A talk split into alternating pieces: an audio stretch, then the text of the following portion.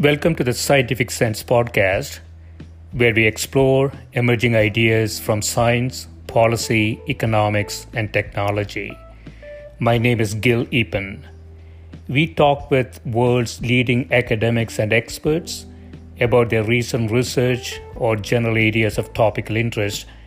Scientific Sense is an unstructured conversation with no agenda or preparation. We cover a wide variety of domains where new discoveries are made and new technologies are developed on a daily basis.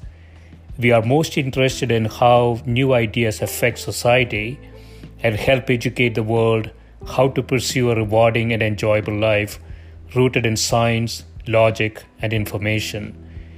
We seek knowledge without boundaries or constraints and provide unedited content of conversations with researchers and leaders who love what they do. A companion blog to this podcast can be found at scientificsense.com, and this podcast is available on over a dozen platforms and directly at scientificsense.net. If you have suggestions for topics, guests, and other ideas, please send them to info at scientificsense.com and I can be reached at gil at eapen.info.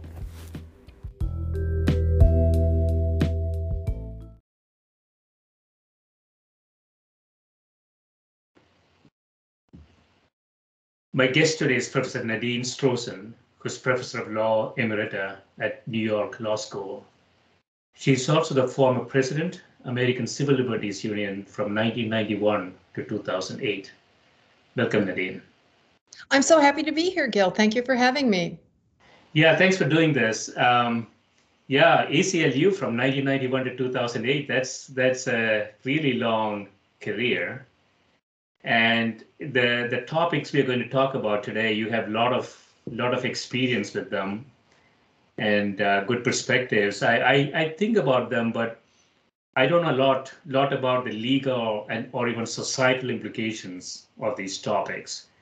And so um, so I, am you know hoping to learn from you on these topics. So the first uh, article is America's censored speech platforms you say someone committed to robust freedom of speech for all, including for those who own communications platforms and those who communicate on them. I am vexed by the monopolistic dominance of companies and their increasing restrictions on controversial speech and speakers. Yeah, so I do a lot of work on the on these platforms, Nadine. So I have a small AI company, and we talk a little bit about the algorithms and all that stuff. Uh, but more broadly, this has been a problem, right? So these companies have power. Uh, they could, they're private companies. They can do pretty much anything they want. It looks like that's that's within the within the legal framework. But I always felt that these types of questions are sort of binary in its outcome. So if you, you know, either you have free speech or you don't. You don't, you know, I don't think there is sort of a midway between free speech and not having free speech. Um, but we are sort of in the midway, right? So, so what? It's a bit of a slippery slope, isn't it? So, so, so, what do you think about this? Well, this, you've referred to so many complicated interrelated issues. So let me try to unpack them a bit for our, our listeners. Uh, first of all, thank you for recognizing what many people don't, which is that the powerful private sector tech platforms where so much communication takes place today, and if you can't have access to certain dominant platforms, your message really uh, has a very hard time reaching the audience you want, right? And yet, for all the power they have, t- uh, which exceeds the powers that governments have had in the past, right? They are not subject to the constitutional constraints that limit government power. You recognize this, Gil, but most people do not understand that the First Amendment, with its wonderful guarantee of freedom of speech, only applies to government actors. To in the First Amendment literally says Congress shall make no law abridging the freedom of the speech. The Supreme Court has interpreted that to mean not only Congress but any government official.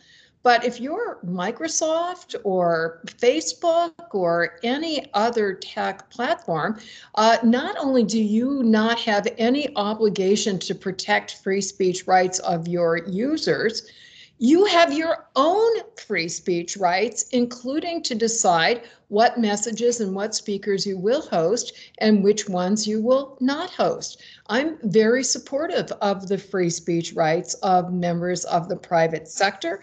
I'm very strongly opposed to heavy handed government regulation telling them what they must host and what they must not host. And we have a lot of regulations that are proposed in Congress right now that would do just that. And in state legislatures, I think that's very dangerous. Just the way, you know, I wouldn't want you to be forced to host me or anybody else on your podcast. That's your own editorial discretion. On the other hand, as a practical matter, we do have to uh, come up with some other approach to limit the extent to which um, a powerful, unaccountable private sector actors really have a stranglehold over not only individual communications, but also public discourse. So I was very distressed when Twitter and Facebook kicked Donald Trump off their platforms. And I say that not at all because I'm a supporter of Donald Trump, whether I am or whether I'm not is completely irrelevant. The point is that at that time, he was the commander in chief, he was the leader of the free world, the duly elected president of the United States. And not only was it important for him to be able to communicate with a large number of constituents, but freedom of speech also entails the right of, of listeners to choose to hear the message and to have an opportunity to respond to it. By the way, many people analyzed the uh, most recent presidential election as significantly turning on uh, the disenchantment that many um, uh, moderate Republicans felt toward Trump as a result of his messages on social media. So, as I, I say, it's irrelevant whether you support him or not. The point is getting the message out there so that we, the people, can make our decisions as we're entitled to under the Constitution is really important. And the piece that you mentioned was one that had been commissioned uh, by Tablet Magazine, asking me to come up with some, uh, suggest some approaches that would respect free speech rights of the platforms and of, of users. So let me start, Gil, with what I think is the ideal. Mean, I'm speaking not only for myself, but digital rights advocates generally. Our ideal situation would be what's often called user empowerment user agency, user freedom of choice. Each of us should have the opportunity to uh, access whatever information we choose and to not see information or expression that uh, is uncongenial with our ideas. And, and to do that, it would really be important to have many, many, many options not the strict limited gatekeeper controls that we have now with the platformization of the internet. The ideal of the internet when it was first invented was that, you know, there would be this multiplicity of different platforms and different forums, and each one of us could choose our own filtering options, our own blocking options, and they wouldn't be dictated by either government or by a handful of uh, overly powerful private sector actors. So, so let me. Uh, so I don't have strong opinions on this either way or uh, either way, uh, Nadine. But let me ask you this. So I see sort of an intersection here between sort of free market mm-hmm. capitalism mm-hmm. and this idea that um, private companies could do business as they choose to do. Mm-hmm. Uh, and as you say, the the First Amendment don't really apply to them. Um, so it's a bit of an intersection between, let's say, the U.S. Uh, expectations of how things should work, right? So, mm-hmm. so, so, you know, Google, Facebook, and Twitter. I don't want to. Uh, I mean, there are others. If they want to do business the way that they would like to do, mm-hmm. uh, it's a bit in the in the context of free market capitalism, isn't it? Yes, but you know, I'm not an economic expert myself, but I happen to be married to an economics professor who very much supports um, free markets in ideas as well as in commerce. And but he points out that even for classic free market defenders, they don't defend the market as as always working perfectly, and uh, the market can be flawed, and that's one of the purposes of antitrust laws, or it's the purpose of antitrust laws is uh, when the market is not working as it should ideally, then government intervention uh, to uh, undo monopoly power or reduce monopoly power is, is, is consistent with the notion of uh, and, and actually efficient uh, uh, economic marketplace. And so, one of the um, strategies that is now being explored in Europe and the United States are antitrust remedies. I'm, I'm, I'm, I just, I, I stress that they should be explored, Gil, because the question of uh, what is, you know, how do you define the market and how do you determine how much power is too much and how much concentration is too much? These are very complicated issues and, and we can't jump to conclusions. Yeah, I, I love that point, uh, Nadine. So um, people have sometimes misimpression of free market capitalism. Free market capitalism doesn't mean that there are no rules. Exactly. Um, it, means that rules apply equally to yes. everybody. And so uh, antitrust laws, so we have half a dozen companies mm-hmm. with thousands of lawyers mm-hmm. manufacturing patents and creating monopoly positions. Mm-hmm Mm-hmm. And it appears that we have failed to, to really implement existing laws in antitrust area. I mean, we know who these companies are. They are mm-hmm. holding significant monopoly mm-hmm. power, as you say in this in mm-hmm. this article. And that's that's a threat not only to economic equity and and and you know the way the market uh, economic marketplace should function, but also to democracy. I think, you know, when I've often made the point that when Donald Trump was president, uh, he arguably had less power than Mark Zuckerberg. Think about it. Uh, Trump was subject to impeachment, and he was impeached. Zuckerberg isn't subject to impeachment. Trump was subject to not being reelected, and he wasn't reelected, but nobody can diselect Mark Zuckerberg. Trump is subject to being sued for violating the First Amendment, and he was sued for violating the First Amendment and other constitutional rights. But Zuckerberg, as a private sector actor, is not subject to constitutional lawsuits, uh, not to mention the checks and balances that exist to check, you know, the executive branch of the federal government is checked and balanced by the legislative and judicial branches and by state and local governments. Again, those checks and balances don't apply in the private sector. So I think it's a very, very scary situation, unprecedented, and I'm glad that there are many proposals that are now being examined in Congress and being debated created seriously by scholars. Uh, let me mention one other, since you're an expert in technology. And by the way, I really respect everything that you've achieved, even beyond this podcast. I'm very, very, you've had a very impressive career. Uh, but a technological approach would, which has been advocated, is that um, interoperable equipment, software should be required to be installable on each of the major tech platforms in, in ways that would not violate privacy, uh, but that would allow individual customers to choose what filtering and content curating and moderating pr- uh, practices they wanted to apply. And they could choose third parties that would implement that. They could delegate it to third parties. So it wouldn't have to be a one size fits all that's dictated uh, to all of us by this handful of, of tech giants.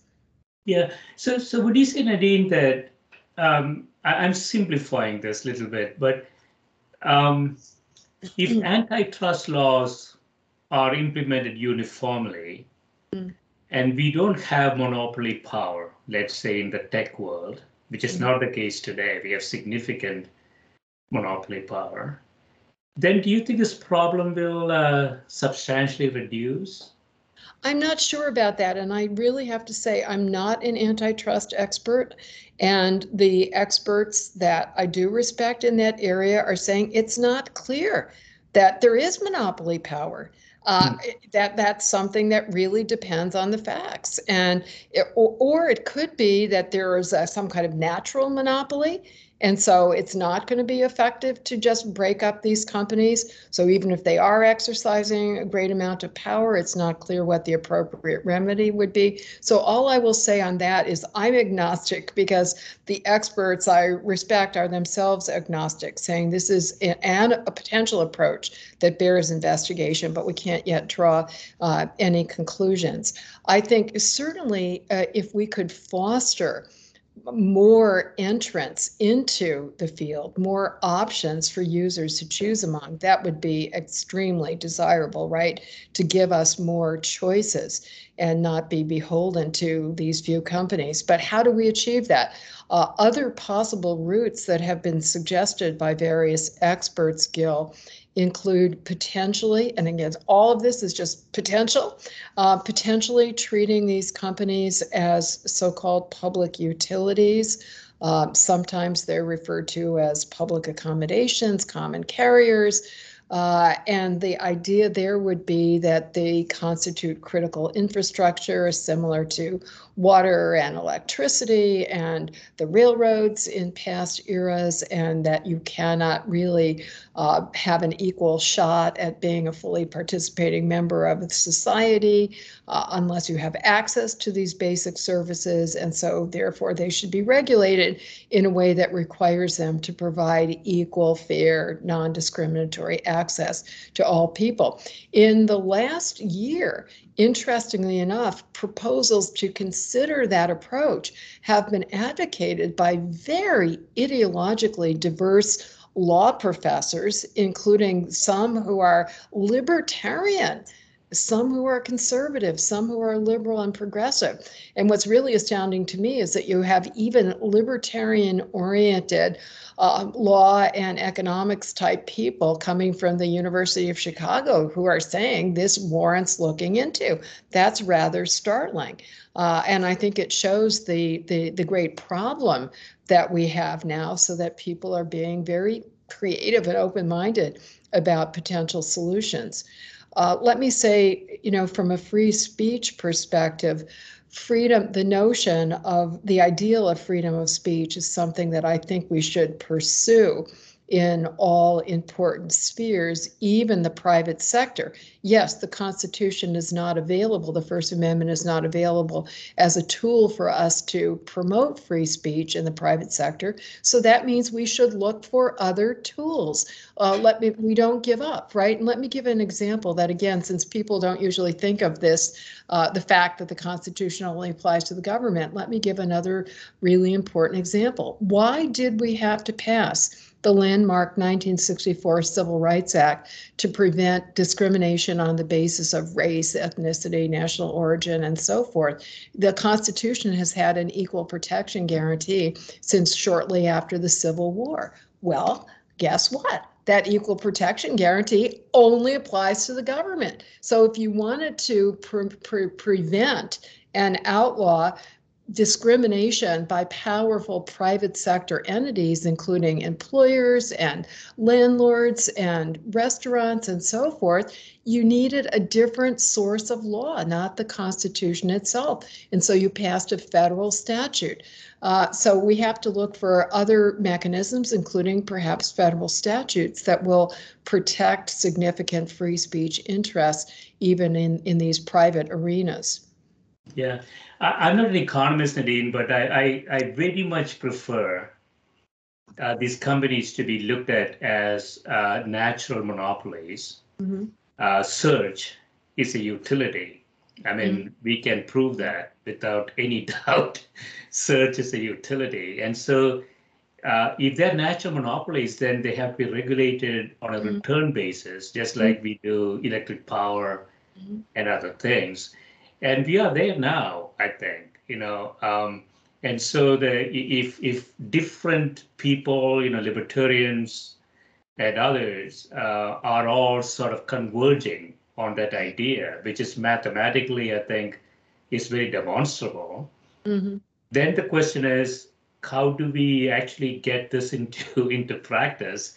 Mm-hmm. And that's where all the lobbying and all that stuff happens, Yes, right? yes. So, And it's it so um, first of all to say that something should be treated as a as a as a natural monopoly, a public utility, is only the start of the analysis, not the end of the analysis, because then the question becomes, well, exactly which regulations should be imposed. And I know there was a lot of lobbying and history that went into the public utility laws that we have, and um, and they exist at the level of every state individually in addition to some national laws, and you're darn right that within these companies there are thousands of lawyers and thousands of, of lobbyists. Um, uh, so this is going to be a long process, but uh, there is a big, big appetite on the part of lawmakers at every level of government and in both parties to uh, to do something. And and I should get beyond the United States. I mean, this is of international concern, and as you no doubt know, the European Union has been in advance of the United States in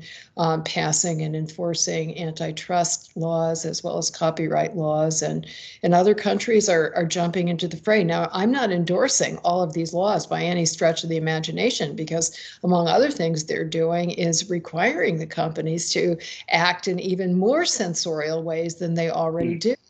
Uh, Germany, for example, was the first to pass an extremely strict law several years ago uh, that requires companies to take down anything that is reported as violating German laws uh, on speech within an absurdly short time. I think it's something like 24 hours.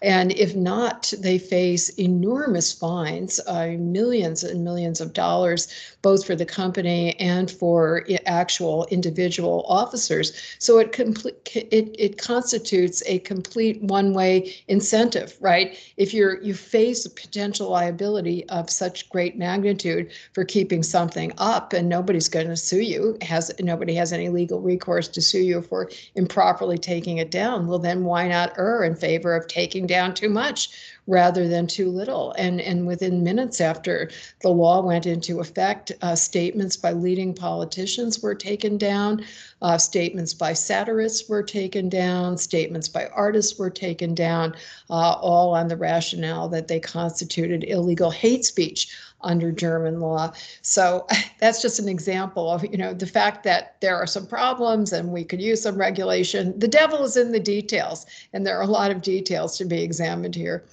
A lot of details, yeah. I mean, so I know that you have some views on this. So uh, from my perspective, censoring is a slippery slope. Um, you, you can't really control it in a, in an optimum way.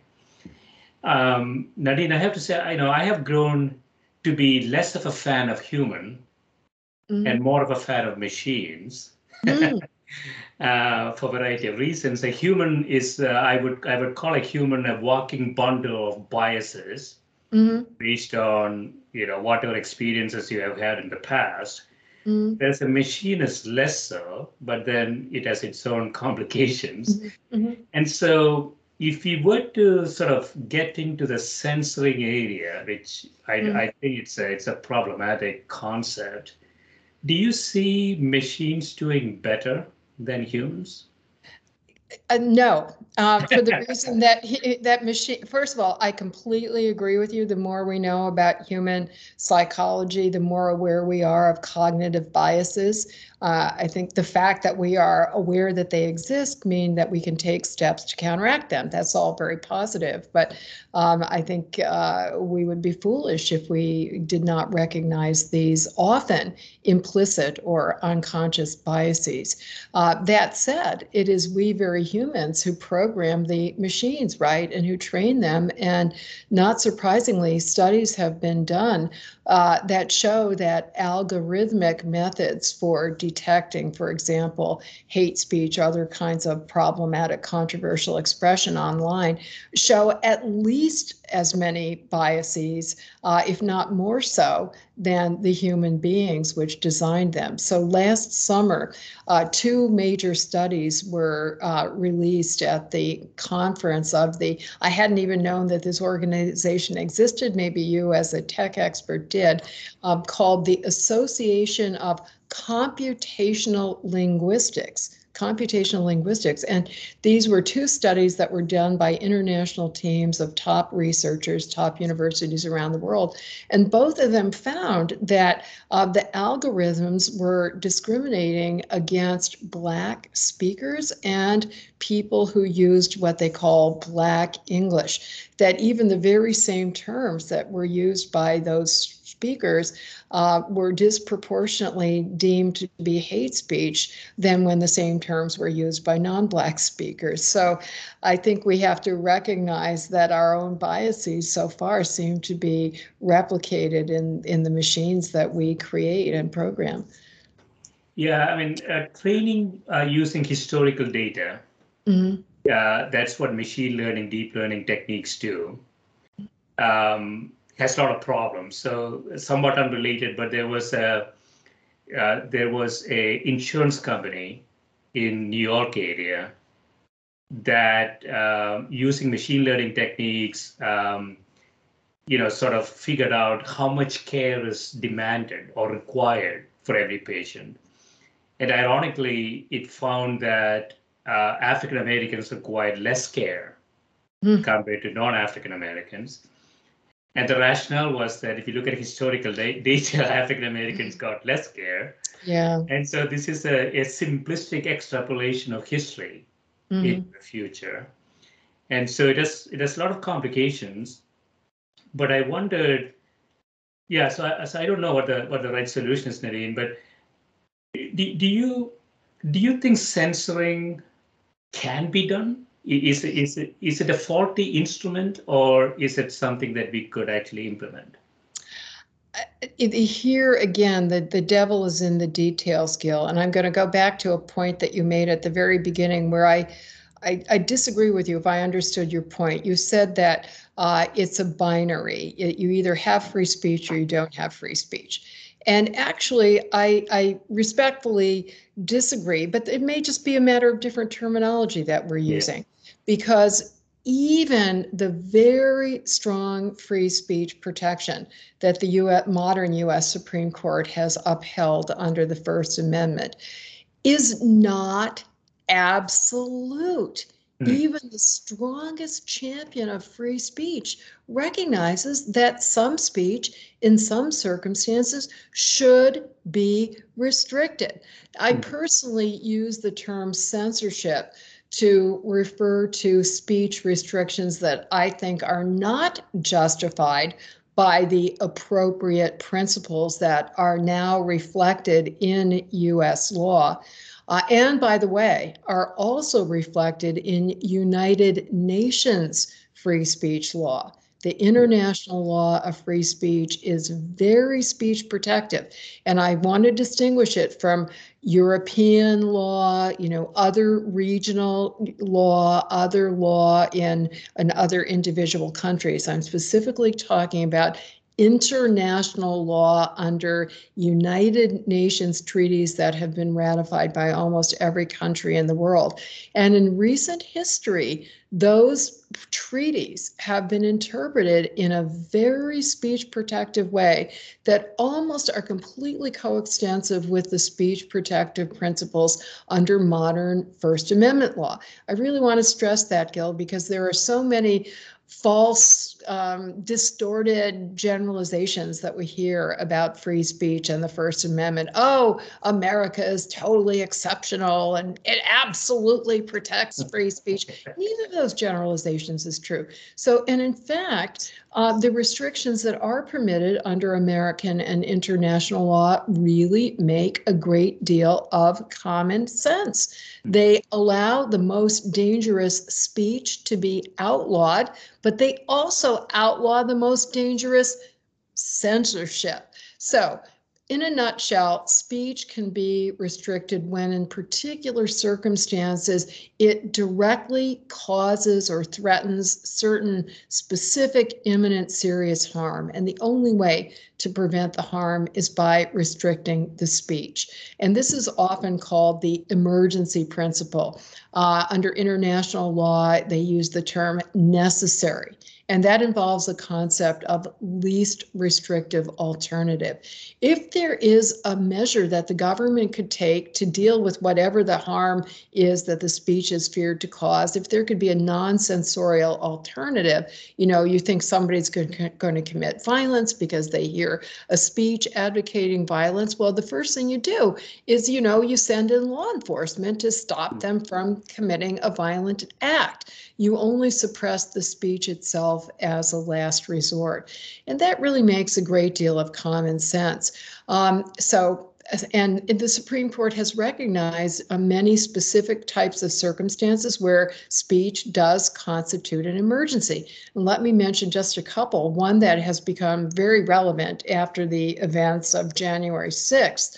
Uh, this year, uh, intentional incitement of imminent violence where the violence or imminent violence or other lawless conduct where the violence or lawlessness is likely to happen imminently.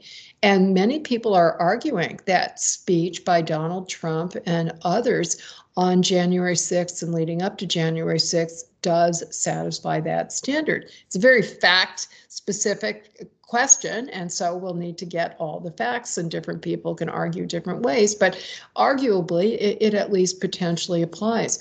Another example, which is relevant in the context of um, Charlottesville in 2017, and that's been in the news again recently because of this civil conspiracy lawsuit, uh, which was successful. And by the way, as a free speech advocate, I completely supported that lawsuit because it was based on detailed evidence that uh, there were plans and there were steps taken to implement the plans uh, among co conspirators, individuals, and organizations to carry out violent and lawless conduct. So, a conspiracy to violate people's civil rights and to engage in violence is punishable conduct. Like all conspiracies, it's carried out by words, by communications, by expression. But even the strongest supporter of free speech would not argue, therefore, the conspiracy should not be punished. Um, likewise, um, when you go back to the events in, in 2017, the night uh, before the, the, the, the, day when they had the, the protest and Heather Heyer was murdered, um, the night before, you may remember there was a torchlight parade by the white supremacists. And they were uttering absolutely vicious, racist, anti Semitic um, language. That alone would not be enough to justify punishing them. But they also uh, were marching in a menacing fashion, approaching the counter demonstrators who were ringed around the statue of Thomas Jefferson. And they approached very close to them, uh, brandishing lighted tiki torches. Our law sensibly recognizes that as what it calls a true threat. Yeah, the speaker is conveying ideas, but the speaker is also intending to convey a reasonable fear that you will be subject to some kind of, of harm. And even if they don't intend to actually harm you, the fact that they intend to instill the fear is already harm enough, right? Because if you're a counter demonstrator, you're going to be chilled from exercising your free speech rights. You may actually run away to protect your physical safety. So our law is is is very very sensible, and uh, what it does prevent the government from doing, and this is what I call censorship censorship, which which I oppose, is um, having more latitude to punish speech either solely because of disagreement with the idea that the speech is conveying. That's a real no-no. That's called the viewpoint neutrality principle. You disagree with the idea, then you explain why. You argue back. You refute it. Um, or uh, our law also prohibits censoring speech because of a more indirect, speculative, possible connection to harm sometime in the future, not the tight and direct causal connection of the emergency and necessity principle.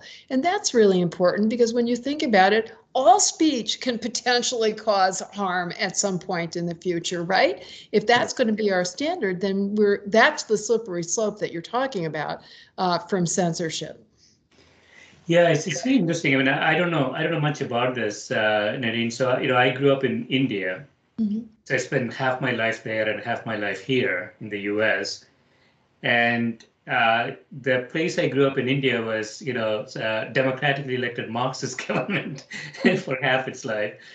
And I remember growing up with no issue saying anything mm-hmm. I want to say protest against anything I want to protest against. Um, but I got somebody from Switzerland on uh, yesterday, and she was saying she she actually went to school here in Connecticut, and she was saying I don't I don't really recognize the country anymore. And she has been in Switzerland for 20 years. Um, so something seems to have happened to us. Um, and in I, India too, you're saying India also has changed. Yes. In, India has changed, but I, I don't know how it has changed because I have, you know, I, I don't really uh, track it anymore. I do. Uh, Not that I ever had the pleasure of living there, but um, because I follow these issues. And in fact, uh, Human Rights Watch, a respected international human rights organization, recently did a major report on hate speech laws in India and how they're being abused to censor political dissidents and minority groups, you know, including the very groups that were intended to be protected by the laws. Hmm. And of course, we've seen the, the censorship of protesters against government policies there. Right. Yeah. So I guess all democracies are changing, maybe not for not for the better, but for the worse. Um, but I want to get to another subject that you you have written about. Uh, it's sort of related: resisting cancel culture. Mm-hmm. It's very topical. Uh, you say promoting dialogue, debate, and free speech in the college classroom. Mm-hmm recent and wide-ranging debate has all but vanished from American college campus. Mm-hmm. Yeah, so debate. Um, again, you know, just just going back to my past, um, we we used to fiercely debate, you know, on anything, any idea, any political question. Uh, we don't have debates anymore, right? In the U.S., it you you know, I, I sometimes uh, think about this like a blue shirt, red shirt politics. Mm-hmm. So I go out and I see a blue shirt guy and I say, oh, that guy should be good mm-hmm. or whatever. Or I see a red shirt guy, you know. Um, I don't take um, arguments into account. I don't analyze those arguments. I don't provide counter arguments. I just say if you wear blue shirt or red shirt, that's good enough for me. Uh, that's where we are. It look. It seems to me. A, a couple of points, Gil. Uh, first of all, I think that the uh, framers of the American Constitution had it right when they warned us from the beginning that democracy is not something that is just achieved and handed to you on a silver platter and then it remains. You it's a it it's an opportunity that you have to continue to nourish and fight for right? So benjamin franklin famously said when he was coming out of the constitutional convention and somebody said to him a bystander what have you done in there? Uh, and he said uh, we've created a republic if you can keep it and Thomas Jefferson supposedly said, uh, who knows whether he said it, but he could have, um, eternal vigilance is the price of liberty. And, you know, even the founder of the ACLU 101 years ago um, said, uh, no fight for civil liberties ever stays won. So, and I think that's that's correct because democracy is only vibrant and meaningful if each generation, each individual understands anew and fights for anew uh, what the basic principles are. So, you know, maybe from the course of history, we, we look back and we say, you know, sometimes in some eras we're taking two steps forward and one step back, and in other eras it's the other way around. Uh, I, I t- taking the long view, there's absolutely no doubt, speaking for my country, and I assume the same is true of India. I'm not such a scholar of your really robust democracy, uh, there, your former um, uh, home country. Um, but speaking for the United States, there's no doubt that we have made enormous strides for all of the struggles that we still have in front of us in terms of equality, as we've already talked about, in terms of free speech, in terms of fundamental fairness, all of the core civil liberties principles. We still have a long way to go, but boy, are we infinitely further than we were in 1776 or even than we were in 1976. Uh, uh, you know, the United States Supreme Court did not strongly protect freedom of speech as a legal matter until well into the 1960s, the second half of the 20th century. You know, when I was born, uh, McCarthyism was was was was holding sway. talk about cancel culture. People were completely self-censoring if they had any views that might be seen as as left of center and you know potentially could, they could be branded as a communist or a socialist and that was uh, the death knell to their careers and uh, also to their their social lives and we saw a great deal of intimidation and cowardice on university campuses, exactly what we're complaining about today, right? Which should be the bastion of free speech and critical thinking. And yet, universities were firing tenured professors merely for teaching classic works of Marxism. Uh, throughout the South, the civil rights movement was tarred with the C word, you know, communist. Martin Luther King was attacked as being a communist. Southern states passed speaker ban laws that prohibited from campus not only anybody who was associated with a communist or socialist party, but members of the civil rights struggle were, were banned from those campuses as well. So it's a recurrent issue. I bring up some of those past issues uh, because I want today's progressive students to understand that the same arguments they that they are making in favor of censoring conservatives were used against people like them a generation or two ago. And I really believe that uh, if you want free speech for any idea or for any cause, if you want equal treatment for any group or individual, you have to, as a strategic matter as well as as a principled matter, have to neutrally advocate it uh, as as as neutral principles that apply to everybody, including people you disagree yeah, with. Yeah. Let me push on that a little bit, Nadine. So, mm-hmm. um, in spite of all the progress that you say we've made for 250 years, weren't we pretty precariously close to losing all of that just a year ago? Yeah.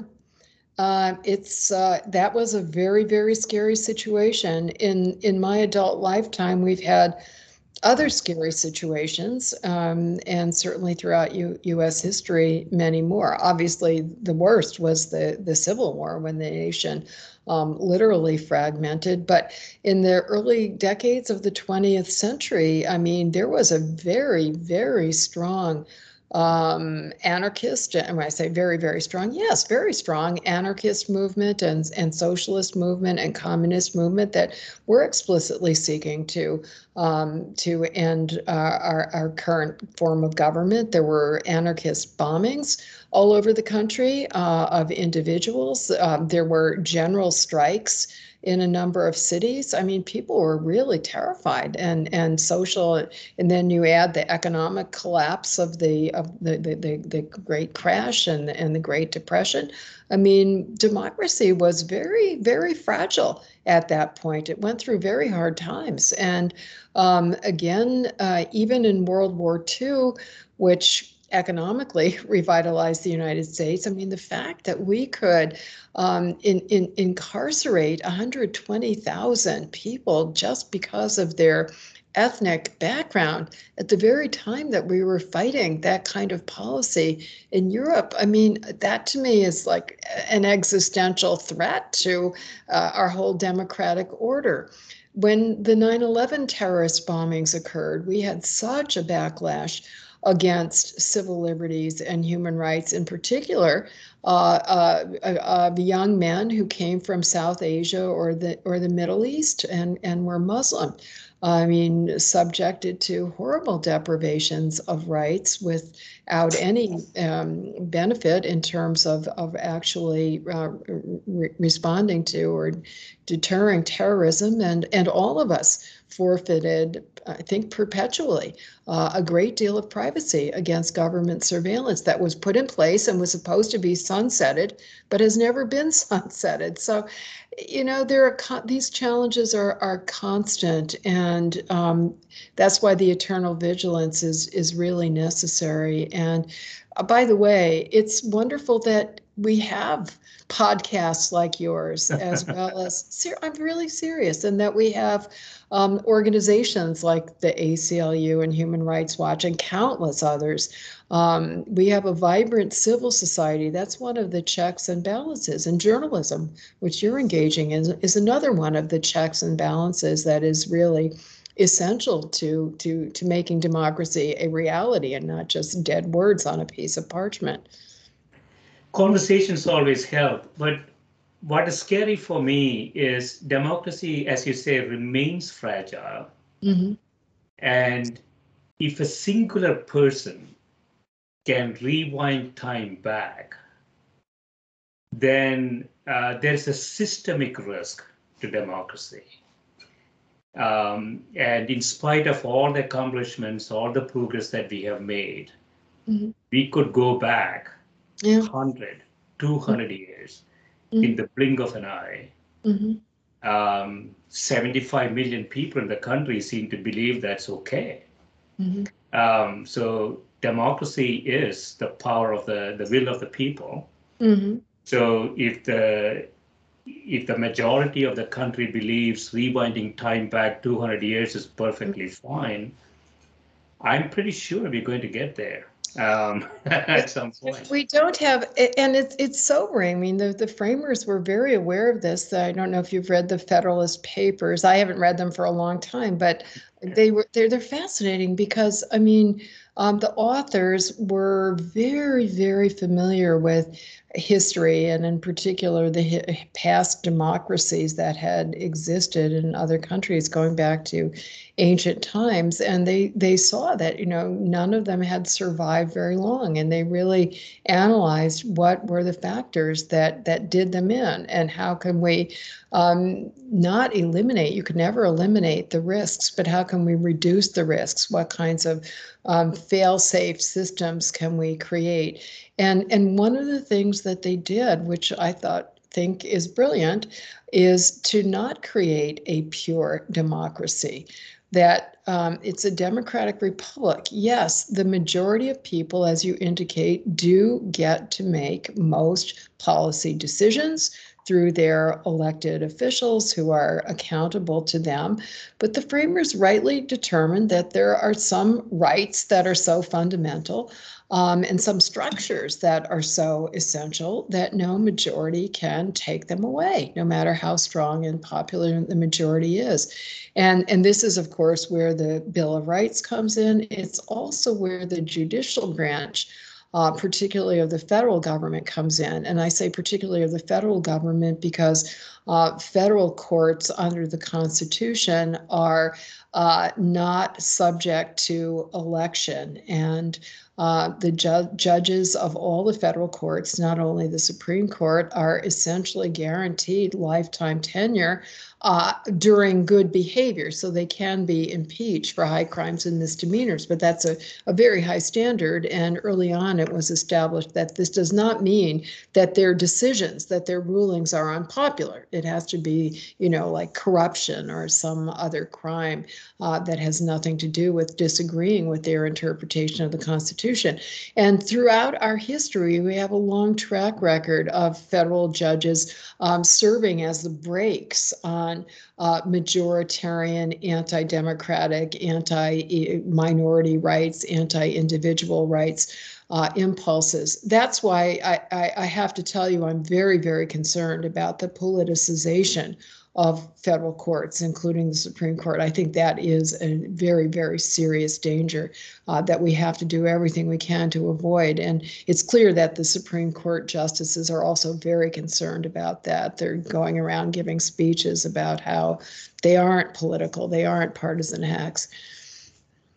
Mm. Yeah, my, my, my, pessimism comes from the fact that we almost had a coup mm-hmm. in the US, just like any, you know, developing country um, autocratic uh, system. We almost had a coup mm-hmm. in the US, mm-hmm. um, which tells me that we are precariously positioned mm-hmm. in spite of all of our progress mm-hmm. that that uh, we believe we have done. Mm-hmm. So the question I think for the next generation is, you know, in financial markets, we talk about this sort of a systemic risk or sort of tail risk, right? So you can do, I mean, you invest in stock market, you start making incremental money, mm-hmm. and one day you get wiped out like a hedge fund. Mm-hmm. Um, democracy uh, mm-hmm. is sort of like that in my view. Uh, mm-hmm. democracy could get wiped out mm-hmm. by one person or a few people.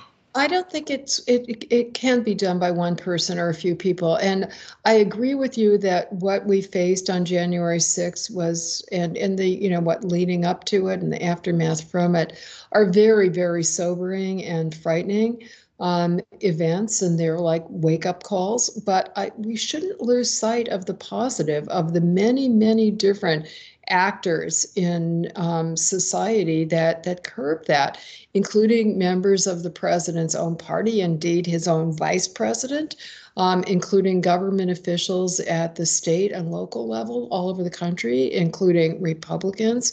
Um, including law enforcement and um, defense, uh, uh, military personnel, uh, and citizens and civil society organizations all over the country now redoubling their commitment to democracy. So I think it's it, it, it you know as Biden said about the Omicron variant, we you know we should take it seriously, but we shouldn't panic.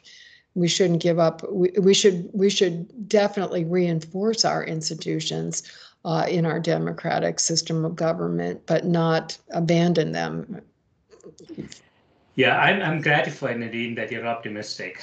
Um, an activist without being an optimist.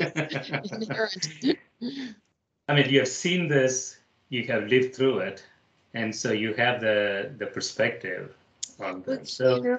Gil, my father, as I said, I, I think I said, uh, was a yeah. Holocaust survivor. You know, he was born in Berlin in 1922.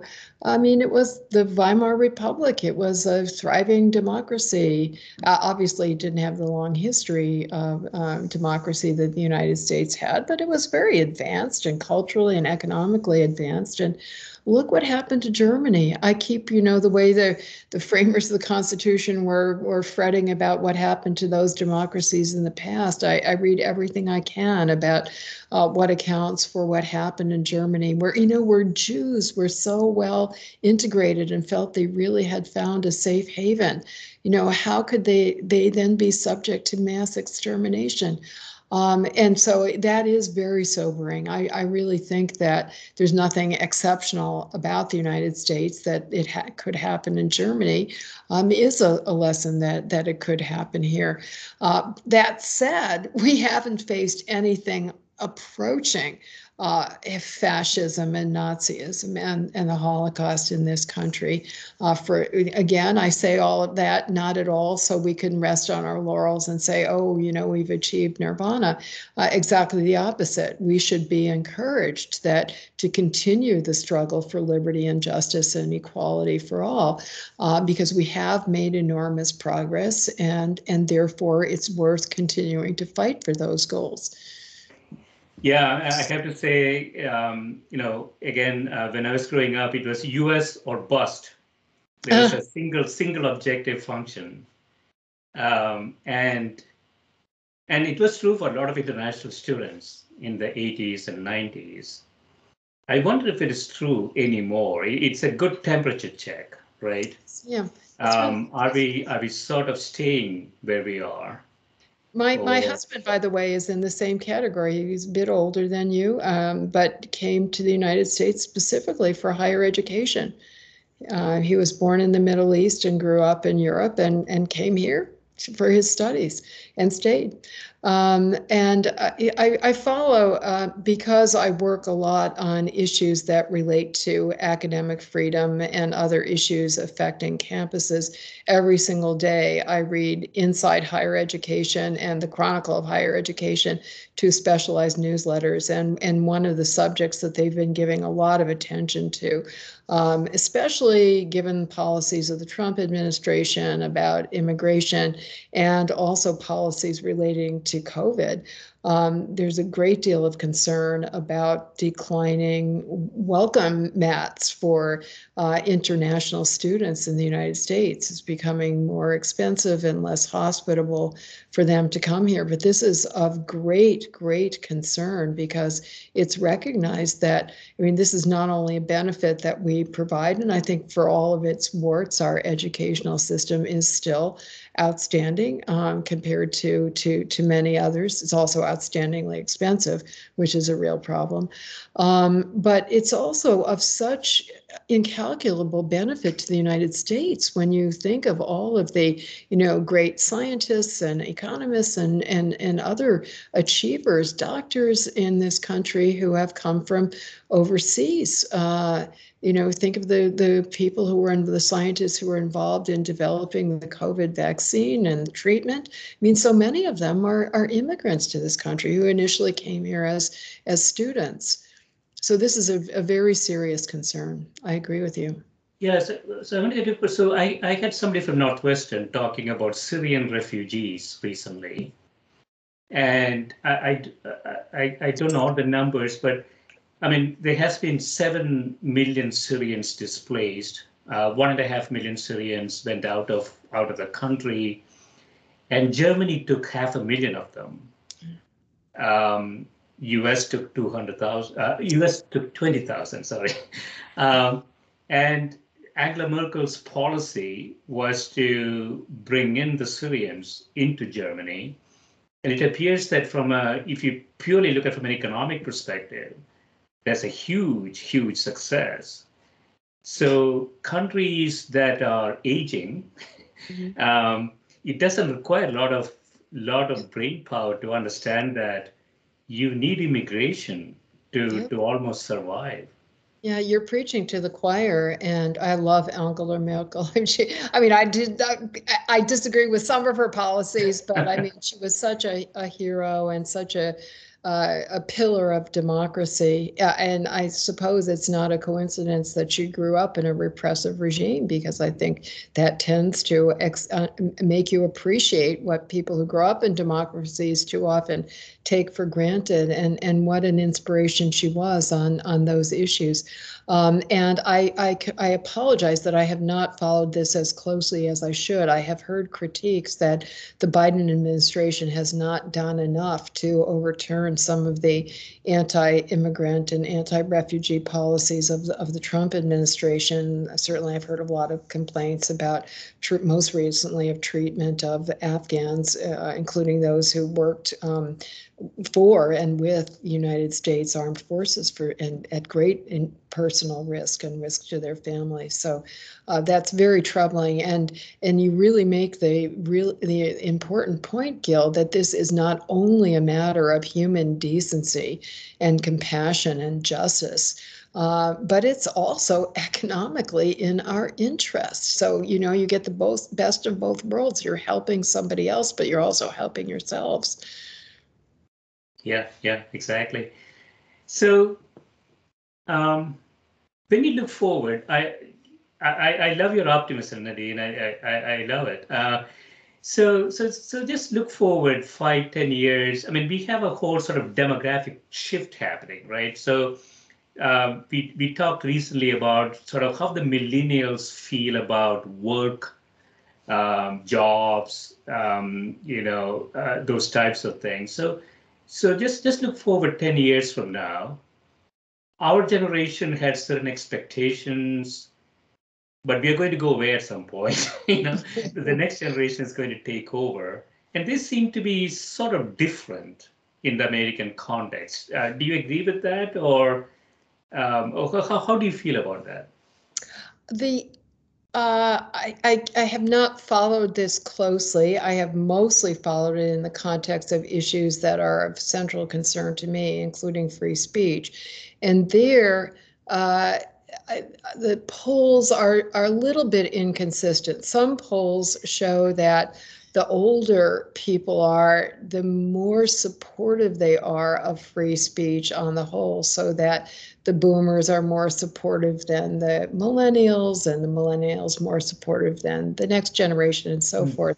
Um, but other studies I've seen suggest that it's not until uh, a generation or younger than the millennials that we start to see less support for civil liberties. So that's still very much up in the air. Um, I think we just don't have enough data to safely make generalizations. And yeah. I, I, and and I also do think that there is a a, a human tendency to rebel against the status quo. So I think there each generation probably is going to rebel a little bit uh, against those that came before it. So that leads to a pendulum swing, which I think is very healthy, right? Maybe we go too far in one direction and then we'll overcorrect in the other direction, but then it will swing back.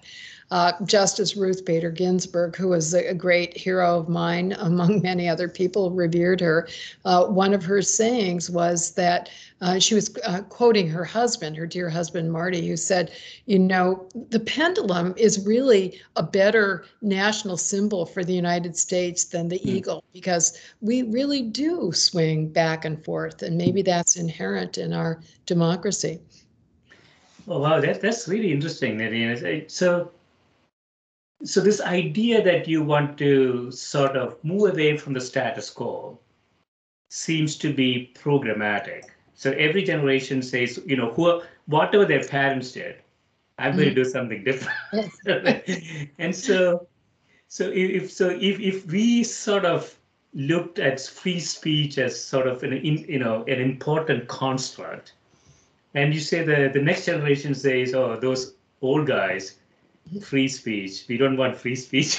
or that that is quite problematic, isn't it? I mean, is that what is that what is happening?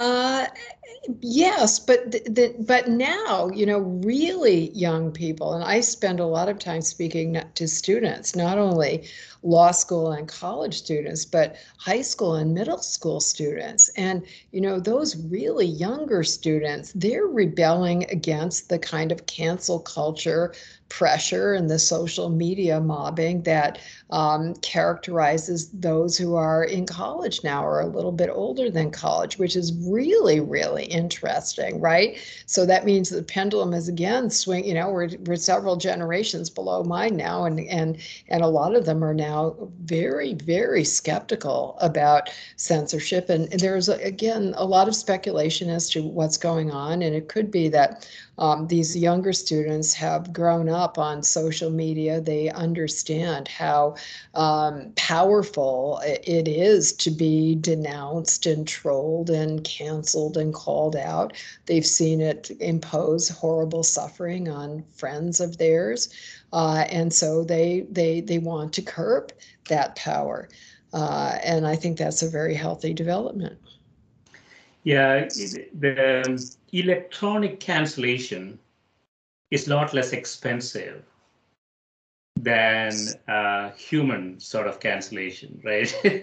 and and so when transaction costs are declining, I would imagine cancellation will cancellations will continue to increase because you just have to you know uh, touch a switch and uh, you can cancel anybody.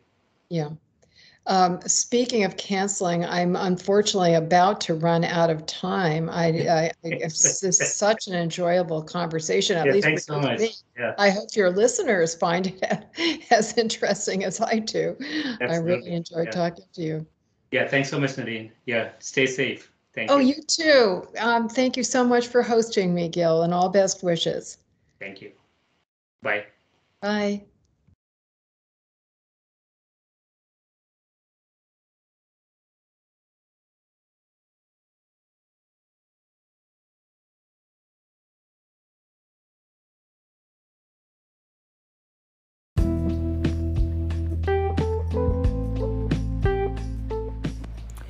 This is a Scientific Sense podcast providing unscripted conversations with leading academics and researchers on a variety of topics. If you'd like to sponsor this podcast, please reach out to info at scientificsense.com.